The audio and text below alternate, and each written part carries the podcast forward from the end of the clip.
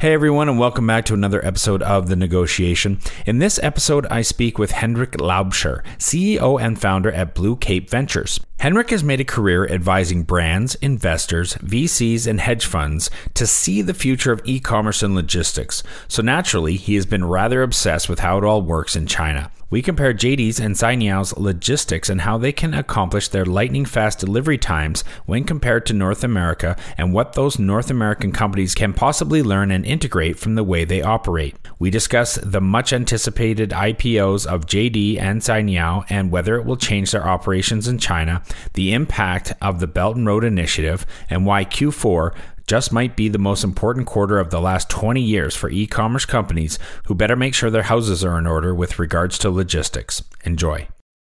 At a very high level, you have two large players worth billions of dollars. That's that in itself is important, but also it's very important to note that JD.com they they had a, a historical lead in logistics. They invested very early on to the dismay of the financial sector uh, in the in the West. And more recently, I'd say there's about a 10 year difference in terms of the investment. But in terms of size, you know, both of these businesses offer brands and consumers scale and speed and efficiency that, that's really unrivaled.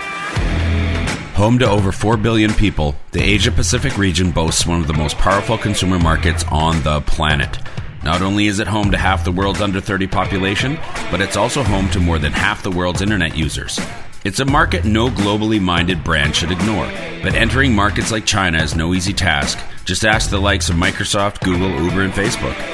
Times are changing, and with the right partners, doors are slowly opening as more and more companies find success expanding into the markets of the Middle Kingdom. I myself spent eight years in China, mostly as a venture capitalist, helping early stage tech companies enter the Asia Pacific market successfully. This show is dedicated to uncovering and examining successful China entry and growth strategies by interviewing the people behind those success stories. My name is Todd Embley, and welcome to The Negotiation, brought to you by WPIC Marketing and Technologies. Rick, welcome to the show. Thanks for coming on today. Todd, thanks for having me. And as a, I don't know how to say this politely, but as a long time listener of the podcast, you know, episodes with friends such as Michael Zakkour on it, finally getting onto it, you know, it makes it makes me smile. Well, you know that you've achieved some level of success or maybe it's notoriety when you start reaching out to people that you think would be great guests and they come back as you did and said oh my gosh yeah I, t- I listened to that. I would love to be a guest. And you're thinking oh yes we finally achieved some success. So that's great to hear and thank you very much. We are we are doing our best and trying very hard over here. Let's start with the with a little bit of a high level introduction for our audience about something you know a lot about. That's the shipping, warehousing, and logistics networks and what they look like in China. Um, I know it's a big question. Well, I think the first observation is is that we don't have enough time. It's it's really when you when you try and explain uh, you know the stepchild of e-commerce to folks that are working at brands or it's not the most sexy or entertaining part of the business but once you knuckle down and you understand it, it, it's kind of a big deal. So in China, at a very high level, you know, you have two very large players, um, Cainiao Network and JD Logistics. Um, and yes, for the record, I apologize for completely butchering Cainiao's name, but that's just how I pronounce it. So listeners, apologies, please. Right.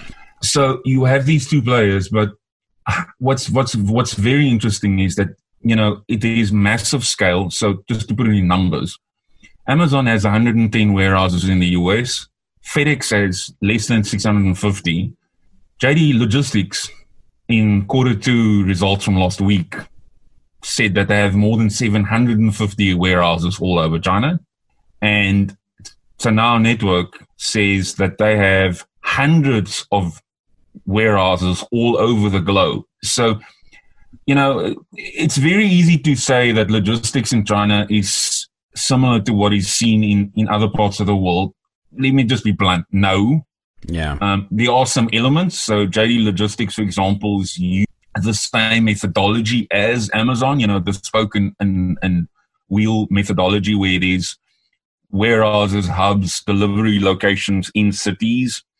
But you know, to compare this to anything in the West is a total disservice. You know, these massive scale, but also what makes this very difficult is that, you know, they are these businesses are able to move volumes of products that is seen in no other network or in any uh, country, just because of the fact that you have 1.3 billion Chinese, you have people buying millions and millions of items, and depending where you buy it from, you know, you can have it anything from 30 minutes to 24 hour delivery. Now, I think about Canada and I, I, can think about South Africa. There's nothing we, we, our closest is three days of the longest wait in the history of commerce. But the point is, is that these huge businesses have literally taken the traditional logistics model and literally basically made it into a very small paper ball and thrown into the trash bin. Not because of disrespect, but it's just a case of because of their size, they've had to build things that are, allows them to get to consumers in lower tier cities, which we can think about like rural cities all over the globe, or higher tier cities, like Beijing and others, where they can get anywhere, whether it's into a compound, whether it's at, at an office block, or you know, just some. This is some simplest thing as you know, getting into you know, a house of a consumer, you know, who's been waiting very importantly for a very high priced watch, for example. So at a very high level, you have two large players worth billions of dollars. That's that in itself is important, but also it's very important to note that JD.com they they had a, a historical lead in logistics. They invested very early on to the dismay of the financial sector uh, in the in the West. And more recently, I'd say there's about a 10 year difference in terms of the investment, but in terms of size, you know, both of these businesses offer brands and consumers scale and speed and efficiency that that's really unrivaled. What other differences could you point to between JD and uh, Cainiao? And and further to that, like how do how do smaller companies, what other transportation, warehousing, logistics companies exist, and how do they actually fit into the mix? You know, even talking about China as a whole when you have such huge, massive players, yet there always seems to be so much room for smaller players to exist and have opportunity to be successful. Okay, so at a very high level, JD Logistics is owned by JD.com. They're a retailer. So if you think about a retailer, generally you are moving items from brands, from brand warehouses to warehouses that is owned by JD, for example, as you know the Asia the Asia warehouses, which are semi cities. Um, having visited one in Beijing, I don't think any comparison to any level of football fields does it justice. It's huge. The use of automation is is very large, but JD, because of the historical past, has literally they control it end to end. So what makes it further interesting is that the company is, is, has been spun off. Um, with JD being the largest shareholder, but it's not just focused on e-commerce. You know, it can be used by banks for delivering credit cards, or my favorite example of you know using warehouse space for homeowners. You know, in the West we have you know these storage companies which are literally the bane of my existence because it's just it's it's a really not a great setup, but you know JD has decided that they have all these warehouse space, so let's offer a service where you know people can come store large and and and funny items in our warehouses. You know, can you imagine Amazon doing that? I can't.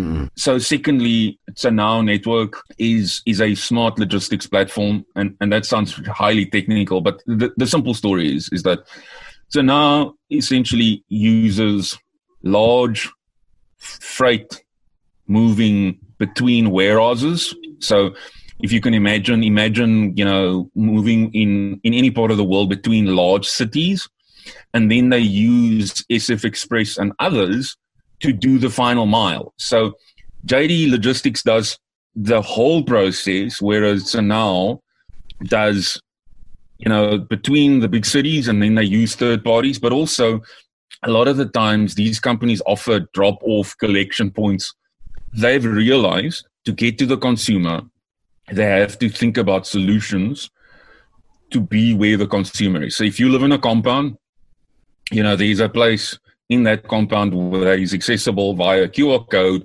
where the consumer goes and fetches the product. Um, can you imagine that in all our flat complexes all over the world? Uh, yeah, good luck. But also, you have a situation where these companies have just they've just iterated so quickly and are investing in things like robotics, in you know final mile technology, using Internet of Things to you know stand what's going on in a warehouse. So JD was was is the first company in the world to develop a 5G powered warehouse in Beijing. Now, truth is, is that if you understand this huge facility, let's say you use something 25 football fields, it's massive. And there's, for example, less than 10 people on the entire premise that are controlling, you know, robots, automation. And if something goes wrong, it's literally a few press of a buttons and, you know, it stops. And the simple truth is by doing these things they are able to deliver packages in six hours, in 12 hours. And, and it's not necessarily just in cities. You know, we now we also entering the, the intercity through partnerships with airlines and uh, companies that do freight via air freight because moving product there is seen as a vital part of the e-commerce process and not like the stepchild of e-commerce like it's in the west with these small companies, let's let's take a simple simple story. So, Cainiao network has done something that I do not know of anywhere in the world. So they offer their infrastructure to these smaller players. So if you're a business such as F- SF Express and all the other smaller logistics partners, you know, they are able to, to tap into this ginormous logistics business through technology and also resources. So, um, if you think about it in the West, you know, because we've had these ginormous uh, businesses called FedEx, UPS, DHL, and others, to a very large degree, the industry in the commerce sector has to play by their rules, i.e., what is the package size that is the quickest to do, da da da da da da. But in China, these companies, because of the fact that these large mega companies such as Alibaba and JD have invested into warehousing and you know there's no need for the investment in 3PL logistics or you know investment into for example things such as sortation technology. Why? Because they have it and you know the, the most important part of the transaction that final part of the process you know the final mile is given to a third party. Can you imagine any business not called Alibaba being that open to smaller players. You know, Amazon doesn't allow that.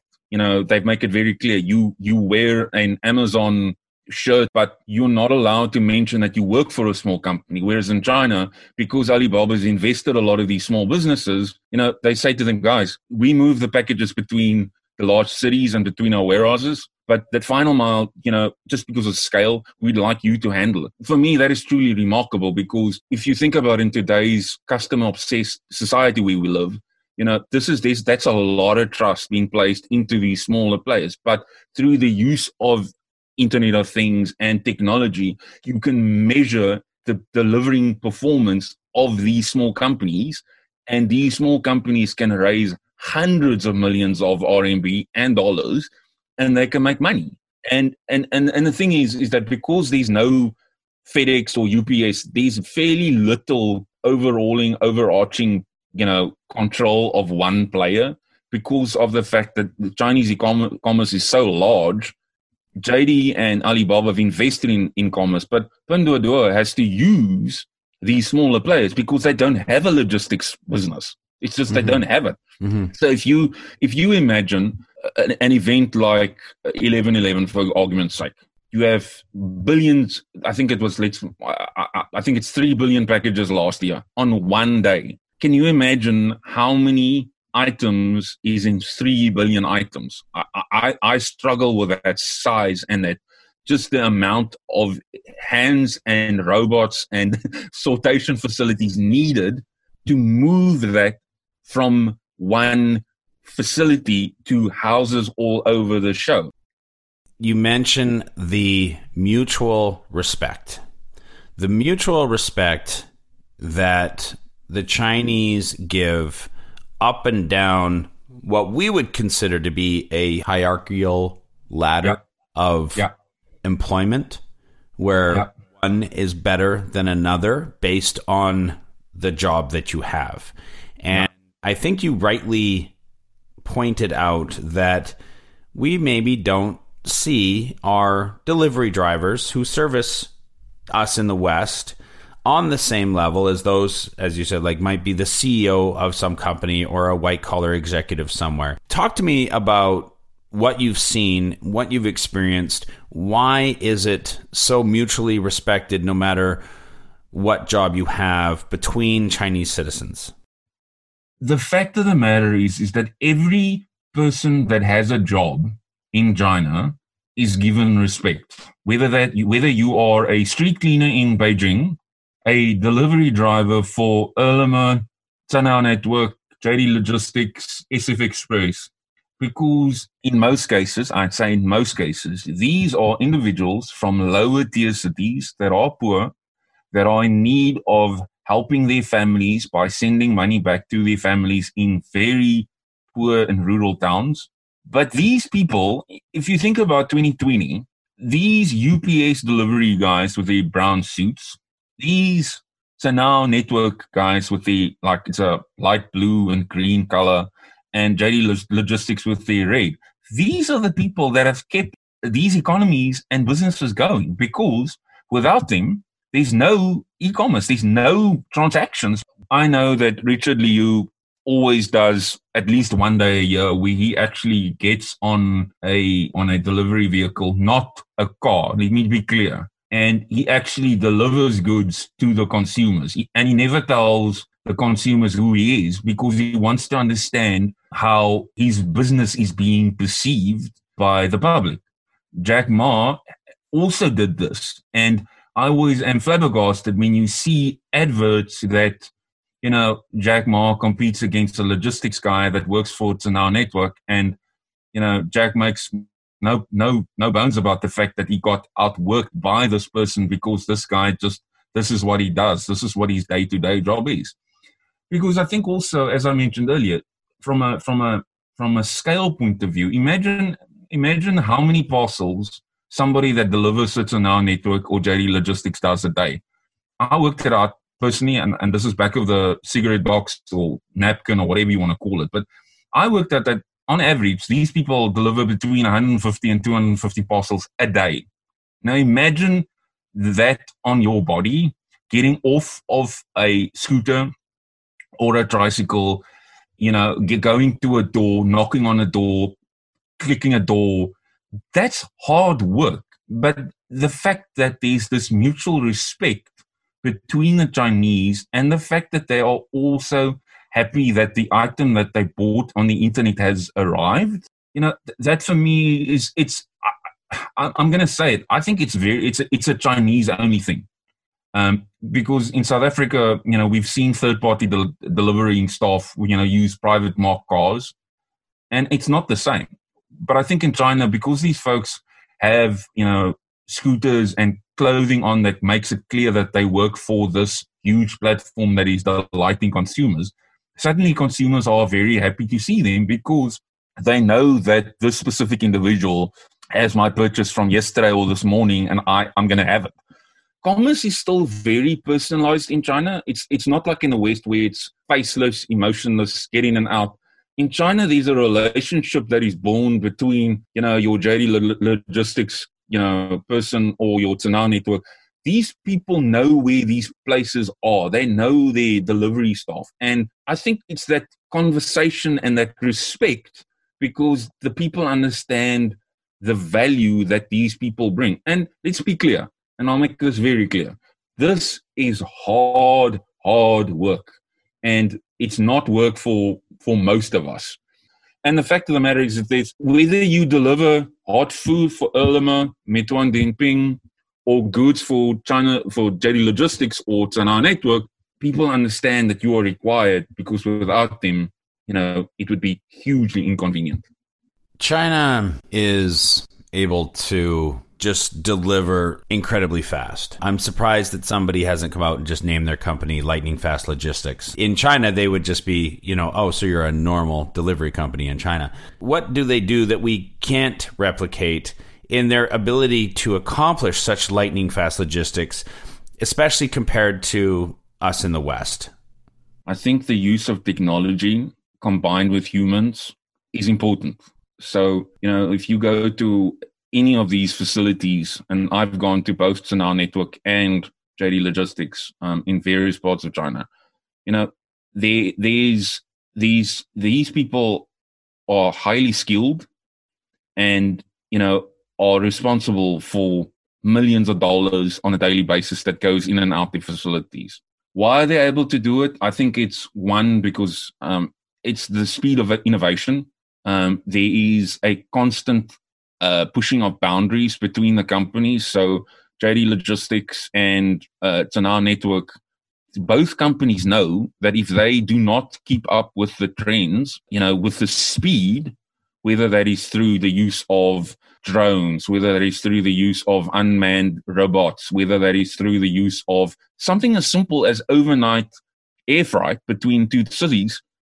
The thing is, if we don't do it, then uh, the other company's going to do it, and then they're going to get an advantage. So, so that for me is important because if you look at in general, in most markets in the West, there is a definite market leader, and the gap to number two in the market is in general pretty large. Whereas in China, China Logistics and JD Logistics, I would say it's very close to being very clear and very close together. I think the Chinese consumer demands that these things become normal. You know, if you think about it, if you order something on Tmall or JD, you know, you can have it within six hours.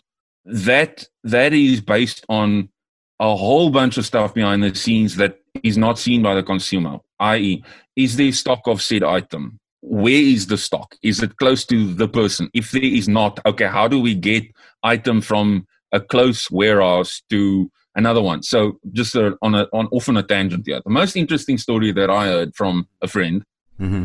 was during the uh, closure of Wuhan during COVID nineteen early in 2020. So the friend says to me, you can imagine that when Wuhan was closed, we suddenly had a problem in the sense that how do you, what do you do? Because the needs of Wuhan and the needs of the cities around them are very different because Wuhan was on lockdown, you know, PPE goods were used and needed, uh, food was needed.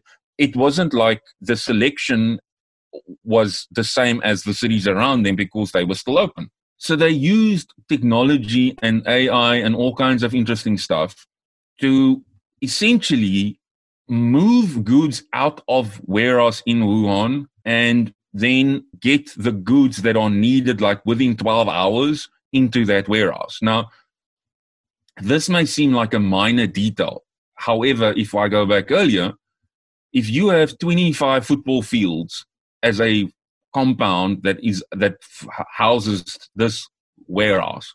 I'm not talking about one or two packages here. I'm talking of tons of goods that needs to be used.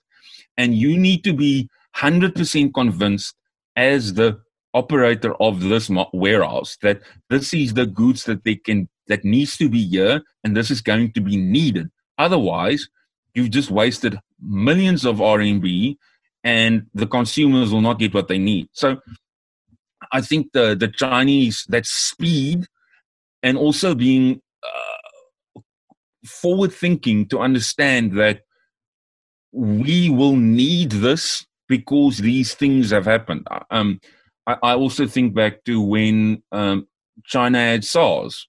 You know that also these huge pandemics have essentially helped China leapfrog the world because there's no one that can help them just because of the scale of the country, but also there are, and I say this with all the amounts of respect, there are hundreds and hundreds of millions of mouths that need to be fed.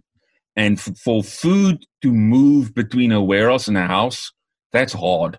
It's not easy. So the point is, is that the Chinese can do this because they have almost no influence from outside logistics companies. So JD Logistics and Alibaba's Cainiao Network, they've built from the ground up. That is huge because when you build from the ground up, Todd, you essentially are able to move and build on the fly because you understand the data that you've had. The thing is, people don't understand. These marketplaces sit on, it's not even petabytes. This is like, there's data that basically are from like the early 90s in terms of purchasing data. So suddenly they understand what is needed where. So when there's a demand spike, like seen what with that is with COVID, they can use learnings from other times on similar situations to understand the demand. Now, think about this in comparison to Amazon struggles when you know the US has hurricanes and storms. It's like day and night. These things aren't spoken about because Chinese logistics is seen as a mature market. It's boring. It's really unsexy, and it's it's not cool. So we're not going to speak about. It. What do you think we could actually not just learn, but do you find anything about the way that China runs its supply chain, its logistics, its warehousing, its delivery that actually could be replicated like things that you have seen and thought actually that could potentially work. Or are the systems because like as you mentioned with like hurricanes and and uh, you know whether it's just natural disasters or wildfires or what have you it seems like the systems in the west are incredibly fragile. And everything is completely thrown off kilter. And you know you have one thing happening in one place and man the whole system just goes down. Um, you know, are there things that you see that we can actually learn that we could actually implement to try to help make our systems better that we could learn from the Chinese? First observation is I think we need to understand as the West that logistics is not a mature market. That for me needs to go as quick as possible. If you are listening to this and you are the manager of a supply chain business or a leader or an owner or interested in the sector. First thing is that you have to, was when the world comes back to normality, whenever that is, you need to go to China. I'll be clear, you need to see this so that you understand this. One. Two, uh, I think what I've seen is that the Chinese leadership of both China, Cainiao Network and JD Logistics have been willing to throw out the book as seen in the West. So you know, there's this idea that we're gonna we will copy what we see that works everywhere else, and then it'll magically work in a country such as China. They've said we will take the best in class learnings from other parts of the world, but we will do our own thing to solve, you know, things such as last mile delivery, which is, for the record, still a disaster in the West. For the record. Though, though that comes with leadership that is willing to invest into logistics. It's not something where you just sign a contract with a supplier and say, you know, go away. I don't want to see you. I, I only want to speak with you when you guys don't deliver. But there's an actual investment in logistics, but also these companies are not hesitant to work with startups that are doing interesting stuff in robotics, in AI, in data management, on all of that stuff. So that that that is so, so so that's point number two. Point number three is I think what for me what's abundantly clear is is that anything that is humanly possible that can be used to move an item to another place is on the table and any discussion in the Chinese logistics. It's not just it's not just humans and cars and trucks. You walk through Shanghai or Beijing or even through one of these facilities and you see people on, you know, scooters or two wheelers where they are literally moving between places just because of the size but they've understood that for them to create something valuable, there needs to be an understanding of where the points of failure is. So that for me is, I don't think people understand that in the West, my belief has been over the last six months that I think our logistics companies in the West in general are running between 90 and 98% of capacity and most times. So as you mentioned, so if something unique happens, suddenly the, this this throws not a spanner in the works. This throws like a whole engine, garage, car, and a truck into the mix, and suddenly people don't know what to do. So, so that for me is important. But also, I think, I think China's just been fortunate in the sense that they've been willing to try things. You know, we've all seen the infamous 60 minute, uh, you know, TV slot about, you know, Amazon doing the drones. But with the exception of India, they don't use drones anywhere else. Whereas in China, JD Logistics uses drones on a daily basis to get to parts of India that are mountainous, that are very difficult to get to. So I think it's it's also understanding that these these businesses understand that they need to be close to the consumer.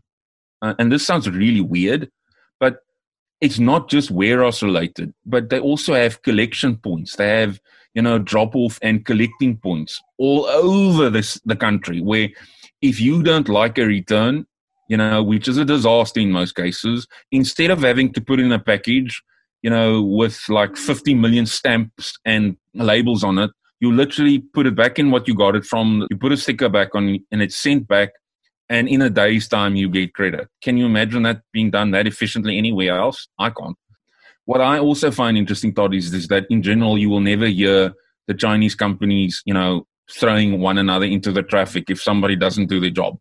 You know, if somebody messes up, they'll say, look, we messed up, but we are working on getting this fixed.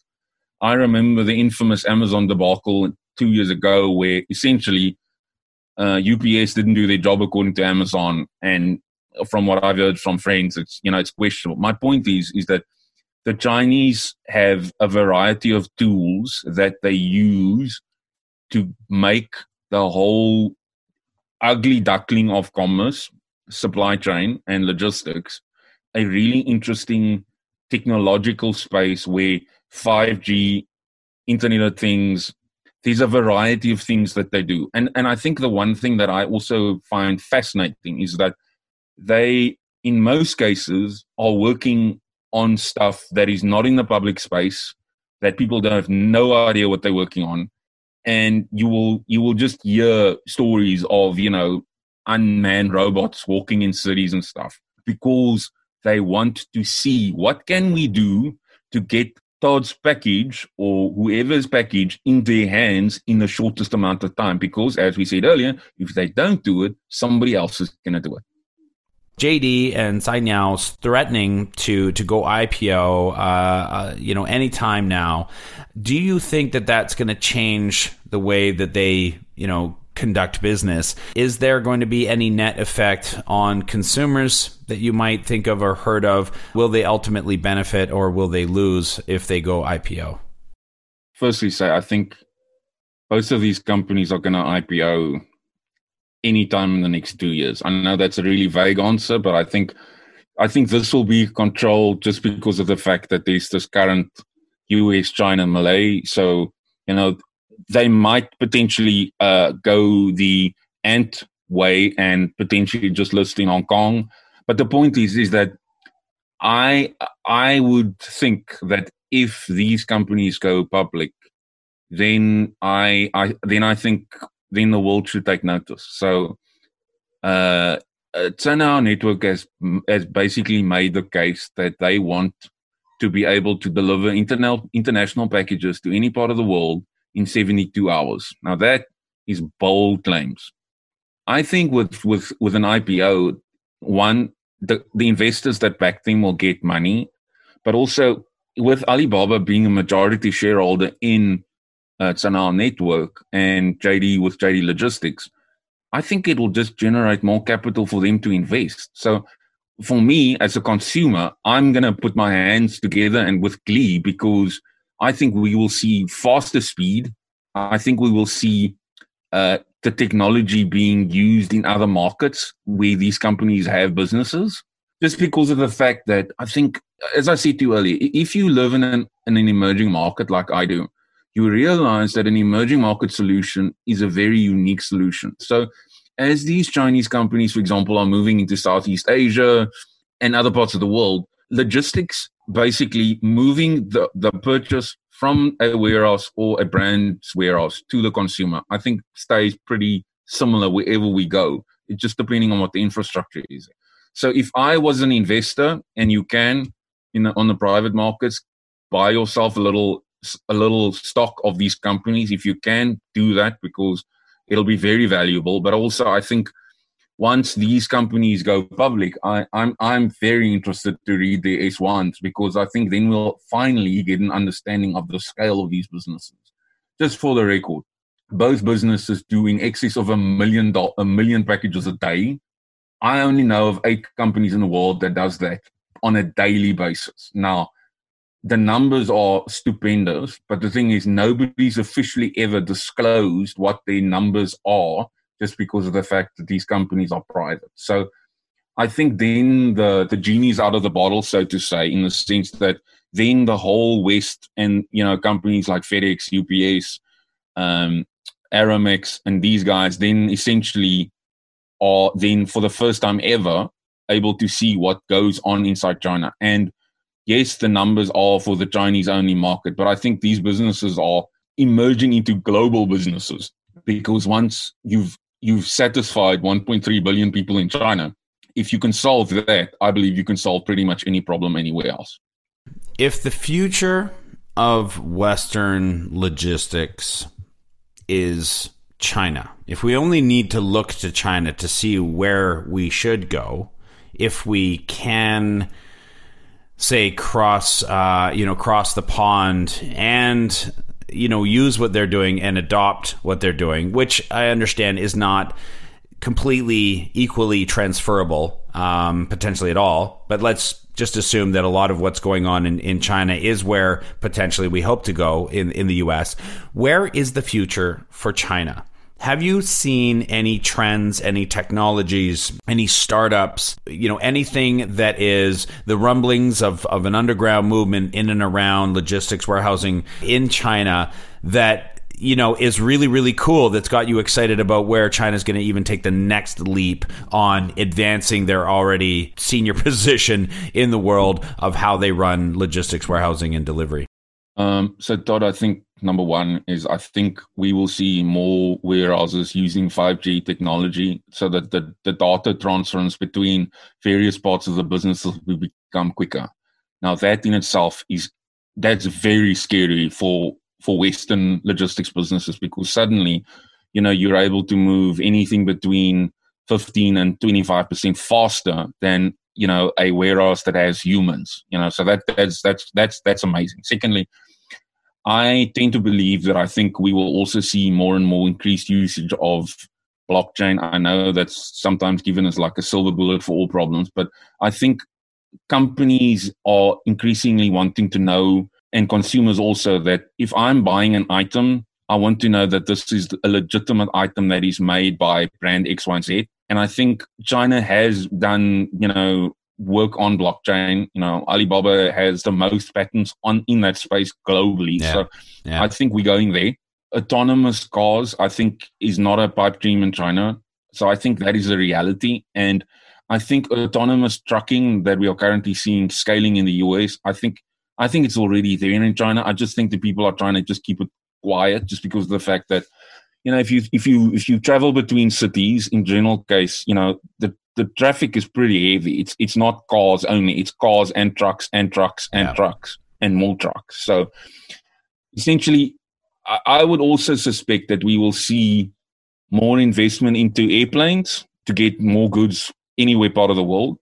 But I wouldn't be surprised, uh, Todd, if these companies use some of their IPO money and invest in other logistics companies to get facilities in other parts of the world. Because the thing is, essentially you need a two-way stream of products to ensure that consumers in China get their goods, but brands also need to get to China and vice versa.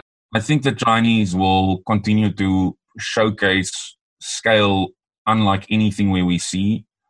I, I wouldn't be surprised that we see JD basically in the next five years cross mm-hmm. a thousand warehouses all over China. And I wouldn't be surprised to see uh, Cainiao Network increasing their uh, partner base to like 250 to 300 partners because essentially these people want to be everywhere for brands and consumers. Talking about how they are stretching beyond their borders where i'm probably going to be able to get something faster from aliexpress than i will from you know my local ups hub what impact is the one belt one road uh, going to have on China's ability to further extend their lead in innovation and ability to uh, transform logistics and warehousing and delivery? I think there's a reason why there's massive concern in the US Senate on this very topic. I think it's abundantly clear that China is able to source goods from anywhere in the world. So, interesting story that I read a couple of weeks ago. Rwanda, which is in the middle of Africa, is now exporting coffee by the 1000s mm-hmm. of tons to China through Alibaba's uh, EWT program. The point is, is that the One Belt, One Road, that whole thing is essentially made pretty much anything, any country in from the Middle East and Europe, basically connected via rail, air, truck, whatever, to China. So I, think from a from a cross border point of view, I think you know it's it's by no accident that you know these trains moving between China and Russia. I don't think these it's not by accident that you know the the the trips between certain countries are, are expanding. You know, even as worldwide air air traffic is down just because of the fact of COVID nineteen. But but my point is, I think from a brand and a business point of view, I think it's, it's it would be prescient for brands and brand owners and audience listeners to to think about what happens if one of these big Chinese companies come knocking and say, "Look, I want your products on my marketplace, but we have a local logistics partner that that leverages, you know, duty-free tax zones in countries not in China." You know, these are realities, and I think from a political point of view, it's a hot topic that is getting a lot of attention in the EU and in North America. But I think, I think from a consumer point of view, it's for me, it's it's it's incredibly interesting because, as I mentioned, as as somebody that is deeply invested into cross-border e-commerce, I, I think it's just we are getting to a place where you'll be able to buy goods from other parts of the world with way less uh, you know, costs and also with what was much faster in comparison to the current situation. Because at the, the current situation, it's a it's a huge, huge pain for the consumer with millions of forms and lots lots of costs. You said that Q4 is going to be an incredibly important uh, quarter for logistics companies. Can you tell me and explain a little bit about why you think that? So, if you work with investors that have spent hundreds of millions of dollars on brands, or you've worked with brands, then we all know that there's a very dirty secret, Todd, that nobody wants to really say out loud. And that is that the months of October, November, December is essentially the months that basically powers most commerce businesses because then people are willing to shop more because of the festive season. However, however, 2020 has thrown us not one, not two, like a gazillion like curveballs. Sorry for the sports reference, my Canadian friend, but the point is I have to use the word curveball because what we've seen, what I've seen globally, is that I think it's it's abundantly obvious is that because of COVID nineteen, we are wanting to order more stuff online, and as I mentioned earlier, you know, if you're your local carrier is running at 95 to 98% of capacity, you know, what happens to that 45% increase? You know, there's not magically a button that can, can arrive to be pressed that says, okay, suddenly we have way more, you know, capability. And I think if, if you're a brand that has, you know, Chinese offerings through JD Logistics and Cainiao Network, I think you can rest easy. Your, your complaints in the face of season will be very little, if any, just because of the fact that these businesses can scale and get a lot of packages to consumers. That said, if you are dependent on Western logistics companies, I would say to you, one, uh, where have you been? And two, can you please make sure that you have a strategy to handle these surcharges? Because FedEx, UPS and even the USPS are putting surcharges in. So I asked the client a couple of weeks ago, I said to him, okay, can you explain the following to me and make, make, make it sound logical? Okay. So you have a hard cap for USPS to only send them, for argument's sake, 6,000 packages a day. 6,001, that surcharge basically makes your entire logistics budget go away. So it's very expensive.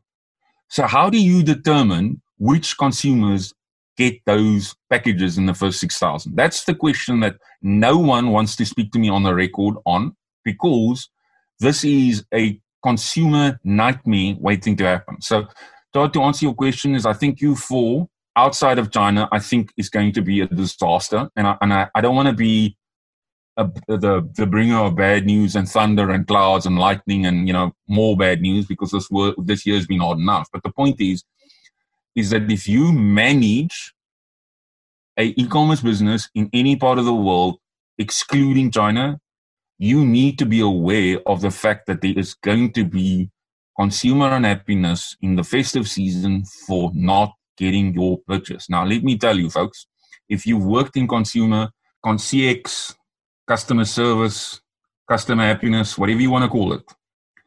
There is one kind of customer that you do not want, and that is an irate customer in a festive season because you are disappointing him, her, his family, his dog, and his whole neighborhood in the sense that you promise that you will get this item to him or her before a date and you failed. How dare you fail in Q4?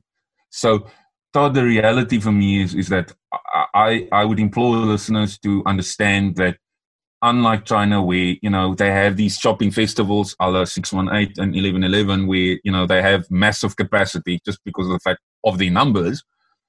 You know, I, I I'm I'm I have been speaking with friends in um, the, the supply chain and logistics space, and I can just share that a lot of them are very, very worried just because of the fact that there's a lot of demand and not a lot of supply. And and that unfortunately is a reality, but I also think it's an opportunity. So I think there's an opportunity for somebody with a, large amount of capital. You know, if you can start something like an Amazon Flex, not called Amazon Flex, where you help the unemployed, um, you know, move packages between people, not called Uber eats or whatever. Because the problem is worldwide, we have a problem. There's not enough supply for the demand. So, another random story. Um, in South Africa in March, I waited, drumroll, three weeks. Let me say that again three weeks to buy baking butter from a large chain because there was so much demand. The reason being for three weeks because there was not enough capacity to get it to me inside this date. So the reality is is that it's not just the US, it's not just South Africa, it's everywhere. So I think one just admires, and I'm not implying that the Chinese companies don't have their moments of drama. I'm not implying that at all. I just think that from a scale and size and and and being nimble, yeah, I, I'm not seeing anybody anywhere else doing anything that can negate this coming disaster. Uh, and I to be the bearer of bad news. Hendrik, thank you so much for coming on the show today. We really appreciate it. Thank you, Todd. Um, and as I say, thanks for having me again. It was an absolute, absolute pleasure. Growing a company is hard. Doing it in a foreign market? Exponentially so. The best piece of advice I can give you is not to do it alone. When you start looking across the pond for further expansion possibilities, and I sincerely hope that you do, make sure you choose the right partners to do it with. My good friends at WPIC Marketing and Technologies have almost 20 years of experience helping brands just like yours enter China. I hope you enjoyed this episode of The Negotiation, and if you're interested in being a guest or want to connect with me or any of our team, please reach out to us at podcast at WPIC.co. And be sure to rate, comment, and subscribe wherever you get your podcasts. Zaijian.